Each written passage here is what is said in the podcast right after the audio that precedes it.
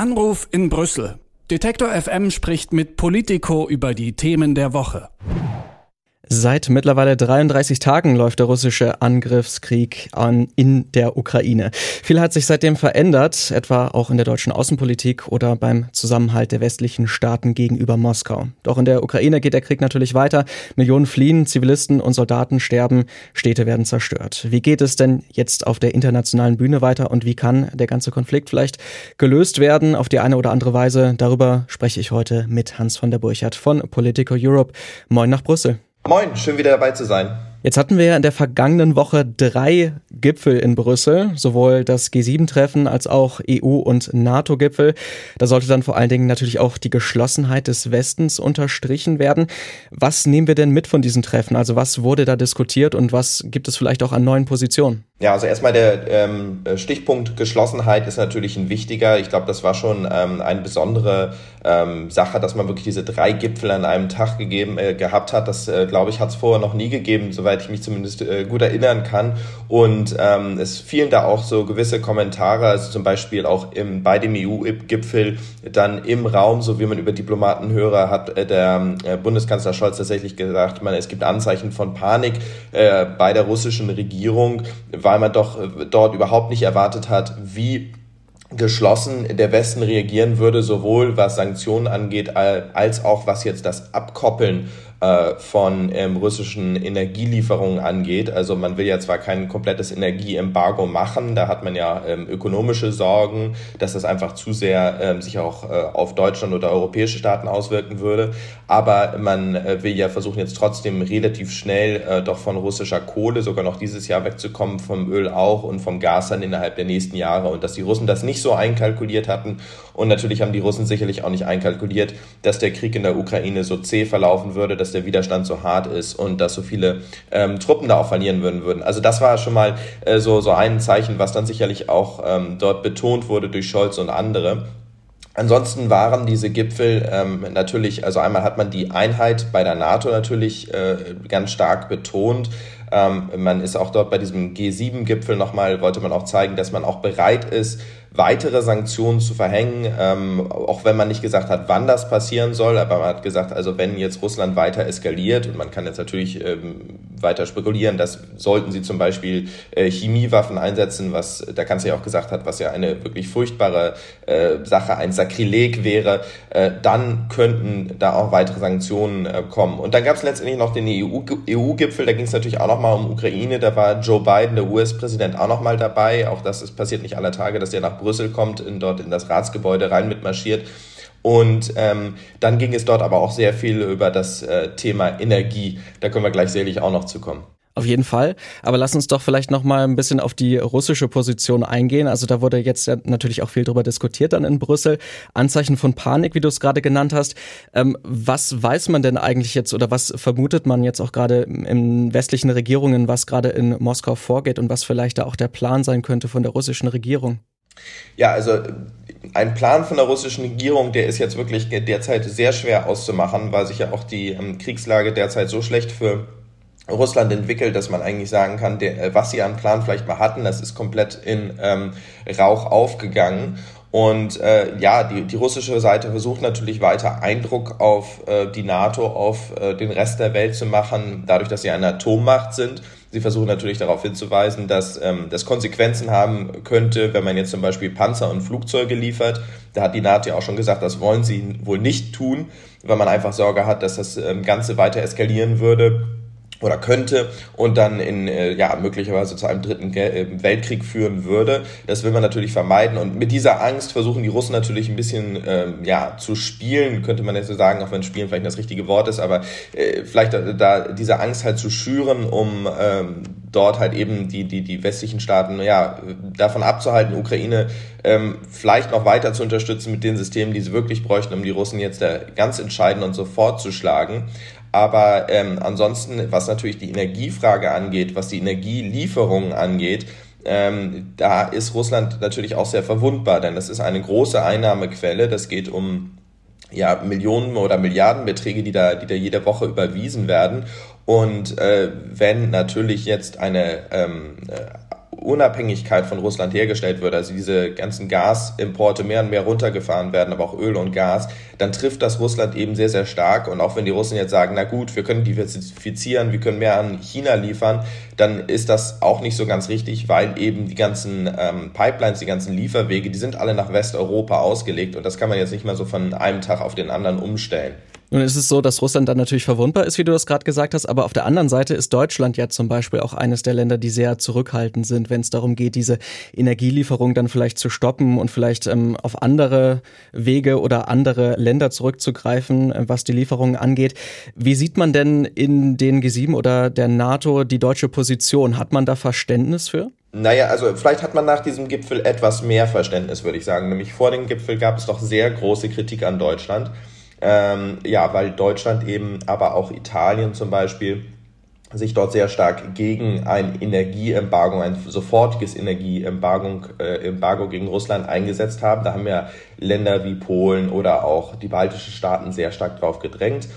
Und äh, der Bundeskanzler hat ja letzte Woche auch am Mittwoch im Bundestag gesagt, das hätte verheerende Auswirkungen nicht nur für die deutsche, sondern die europäische Wirtschaft. Das würde eine Rezession verursachen. Er hat es gestern Abend ja auch nochmal bei Anne Will betont, dass ganze Industriezweige davon betroffen wären. Es könnte Hunderttausende ähm, Arbeitsplätze könnten dann Gefahr sein und das ist eben nicht nur ein Problem für Deutschland, sondern dann eben auch für Länder wie Italien und äh, ja, wenn Italien dann tatsächlich in Schlingern gerät, dann ähm, kriegen wir vielleicht eine riesen Wirtschafts- und Finanzkrise ähm, in ganz Europa. Also es geht also da, hat Scholz auch nochmal betont, es geht eben nicht nur äh, um Deutschland, sondern äh, Deutschland und andere Länder könnten auch mitgerissen werden, wenn Italien zum Beispiel jetzt äh, da in größere Schwierigkeiten kommt das ist eben das Problem und ich glaube, diese, diese Nachricht, diese, diese Botschaft, die hat er, glaube ich, sehr gut auch rübergebracht bei dem Gipfel, weil da jetzt doch nicht mehr so viel drüber geredet wird. Also eigentlich scheinen jetzt alle doch sehr auf der Linie zu sein, dass man sagt, ja, wir wollen das jetzt nicht ganz sofort machen. Wir behalten uns natürlich, wie ich eingangs sagte, an äh, noch gewisse Sanktionen in der Hinterhand. Sollte es jetzt weitere Eskalationen geben, zum Beispiel dieses, diese furchtbare Vorstellung, dass Russland da tatsächlich Chemiewaffen einsetzen könnte. Ähm, davon abgesehen aber versucht man eben auch, äh, ja, so schnell wie es eben geht, wie ich schon sagte, von den russischen Energieimporten wegzukommen. Äh, das geht dann zum Beispiel darum, dass man jetzt diese LNG-Terminals da stärker ausnutzen will oder neue bauen will in ähm, Deutschland, auch an der Westküste. Und da ist natürlich noch die einzige Frage, also es gibt jetzt auch Versprechen, die zum Beispiel der US-Präsident Joe Biden gemacht hat, dass man eben gewisse Mengen an LNG, also das Flüssiggas, an Deutschland liefern will dann. Aber letztendlich ist es ja ein freier Markt und man muss natürlich immer schauen, kann der Markt oder will der Markt das jetzt auch so liefern? Ähm, Scholz zumindest beim Gipfel war da zuversichtlich, dass es die Kapazitäten gäbe und ähm, dass Europa da genügend einkaufen könne. Nun haben wir auch schon über Joe Biden gesprochen, gerade auch nochmal erwähnt, was die Energielieferung angeht. Als US-Präsident war er jetzt ja natürlich auch beim EU-Gipfel mit dabei. Ähm, gleichzeitig war er dann auch noch dieses Wochenende ein bisschen weiter in Europa unterwegs in Warschau.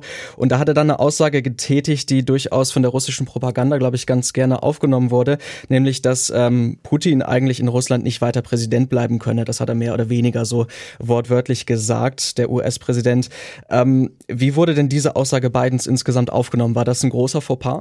Ja, das war ähm, auf jeden Fall wieder ein Fauxpas ähm, von ähm, eine Gaff, wie man so im Englischen sagt, äh, von dem US-Präsidenten. Er hat ja schon mal ähm, von nicht ganz so langer Zeit hat er mal gesagt, noch bevor der Krieg losgeht, dass ähm, wenn es nur kleinere ähm, Incursions, also kleinere äh, Einmischung Russlands da in, in, in der Ukraine gäbe, dann müsse man ja vielleicht nicht aktiv werden mit Sanktionen und so, was dann sozusagen als grünes Licht verstanden würde, dass Putin ja zumindest was Kleines in der Ukraine machen äh, könnte. Deshalb musste er zurückrudern und jetzt wieder, dass er dieses eben diese gesagt hat, also dass ähm, Putin als Präsident eben äh, ja eigentlich nicht mehr äh, da im Amt bleiben könne. Äh, das wurde ja so als als äh, Regime Change, als er dort jetzt in, nicht nur eben den Krieg in der Ukraine beenden will, sondern eben auch darauf drängen will, dass in Russland die Regierung wechselt oder ja vielleicht eben sozusagen es wird da von der russischen Propaganda ausgeschlachtet, dass dann äh, der Westen dort äh, sein Lieblingsregime, seine Marionettenregierung installieren könne. Also eigentlich das, was Russland ja in, in der Ukraine geplant hatte, dass dass der dass die USA das jetzt eben in Russland auch tun würde.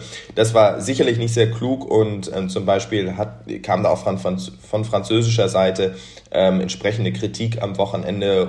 Die US ist ja auch schon äh, die USA sind da zurückgerudert und ähm, ein Sprecher hat versucht klarzustellen, dass es ähm, darum ging, dass er von der Ukraine gesprochen hatte, dass, ähm, äh, dass er sich nicht auf die Regierung in Russland bezogen hat. Aber das war sicherlich nicht hilfreich. Gleichzeitig muss man sagen, also in diesem äh, ja, Fog of War, also diese, diese ganze, ja, diese Kriegsnebel, die, all den Geschichten, die da passieren, da ist das sicherlich ähm, ein weiteres Element, aber da, da werden manchmal Fehlaussagen getroffen, äh, da sagen manchmal Menschen zu viel oder treffen nicht den richtigen Ton. Das würde ich jetzt auch nicht überbewerten, dass das jetzt wirklich ein, ein Drama wäre. Das ist äh, sicherlich ein guter Propagandapunkt ähm, jetzt für die Russen und etwas, was Biden besser nicht gesagt hätte, aber das darf man auch nicht überbewerten. Dann lass uns doch zum Abschluss noch mal kurz auf die neuen Verhandlungen schauen, die zwischen der Ukraine und Russland diese Woche in der Türkei ablaufen sollen. Ukraines Präsident Volodymyr Zelensky, der hat ja auch schon betont, dass sein Land durchaus zu einem neutralen Status bereit wäre, also dass dann kein NATO-Beitritt zum Beispiel im Raum stünde. Ähm, könntest du dir auch, wenn das jetzt natürlich ein bisschen sehr spekulativ ist, vorstellen, dass das ähm, ein Punkt ist, wo Russland sagen würde, ja, okay, einen Waffenstillstand können wir jetzt auf jeden Fall zustimmen oder vielleicht sogar ein Ende des Kriegs verhandeln? Naja, das fast Ironische kann man da ja sagen. Ich, ich war ja mit dem Bundeskanzler mit in Kiew gewesen ähm, am 14. Februar, noch, noch eine gute zehn Tage vor Beginn des Krieges. Und da bereits hatte Scholz schon Zelensky in den Gesprächen drauf gedrängt, genau das zu sagen. Und in der Pressekonferenz hat Zelensky damals schon angedeutet, dass die NATO ja eigentlich nur ein ferner Traum sei für die Ukraine und eigentlich äh, war Scholz damals schon so, dass er diese diplomatische Lösung, die er sich da rausgesucht hatte, eben das eben Putin anzubieten. Am nächsten Tag war er dann in Moskau gewesen, hat Putin das genau gesagt. Wir haben ja eigentlich äh, die Ukraine so weit, dass sie schon darauf verzichten, wenn das eben den Krieg verhindern kann. Und man hat ja sehr gesehen, dass, äh, dass das Putin dann eigentlich nicht gekümmert hat.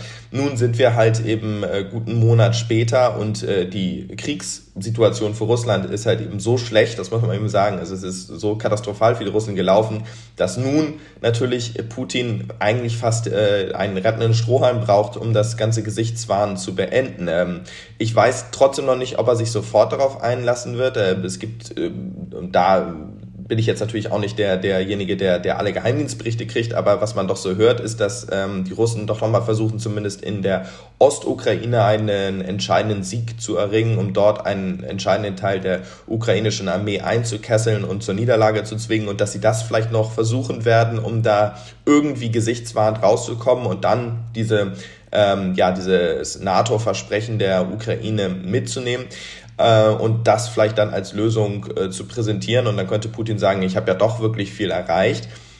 Es ist natürlich für die Ukraine ähm, eine, eine schwierige Zusage, weil man natürlich genau sieht, äh, in diesem Fall bist du nicht in der NATO in, in Osteuropa, bist du unmittelbar durch Putin bedroht. Und Putin hat ja auch in seinen vielen Reden immer gesagt, es geht ihm ja gar nicht so sehr um die NATO, er hat immer gesagt, es geht darum, das große russische Reich, also die Sowjetunion eigentlich quasi wiederherzustellen und alles, was mal dazu gehörte.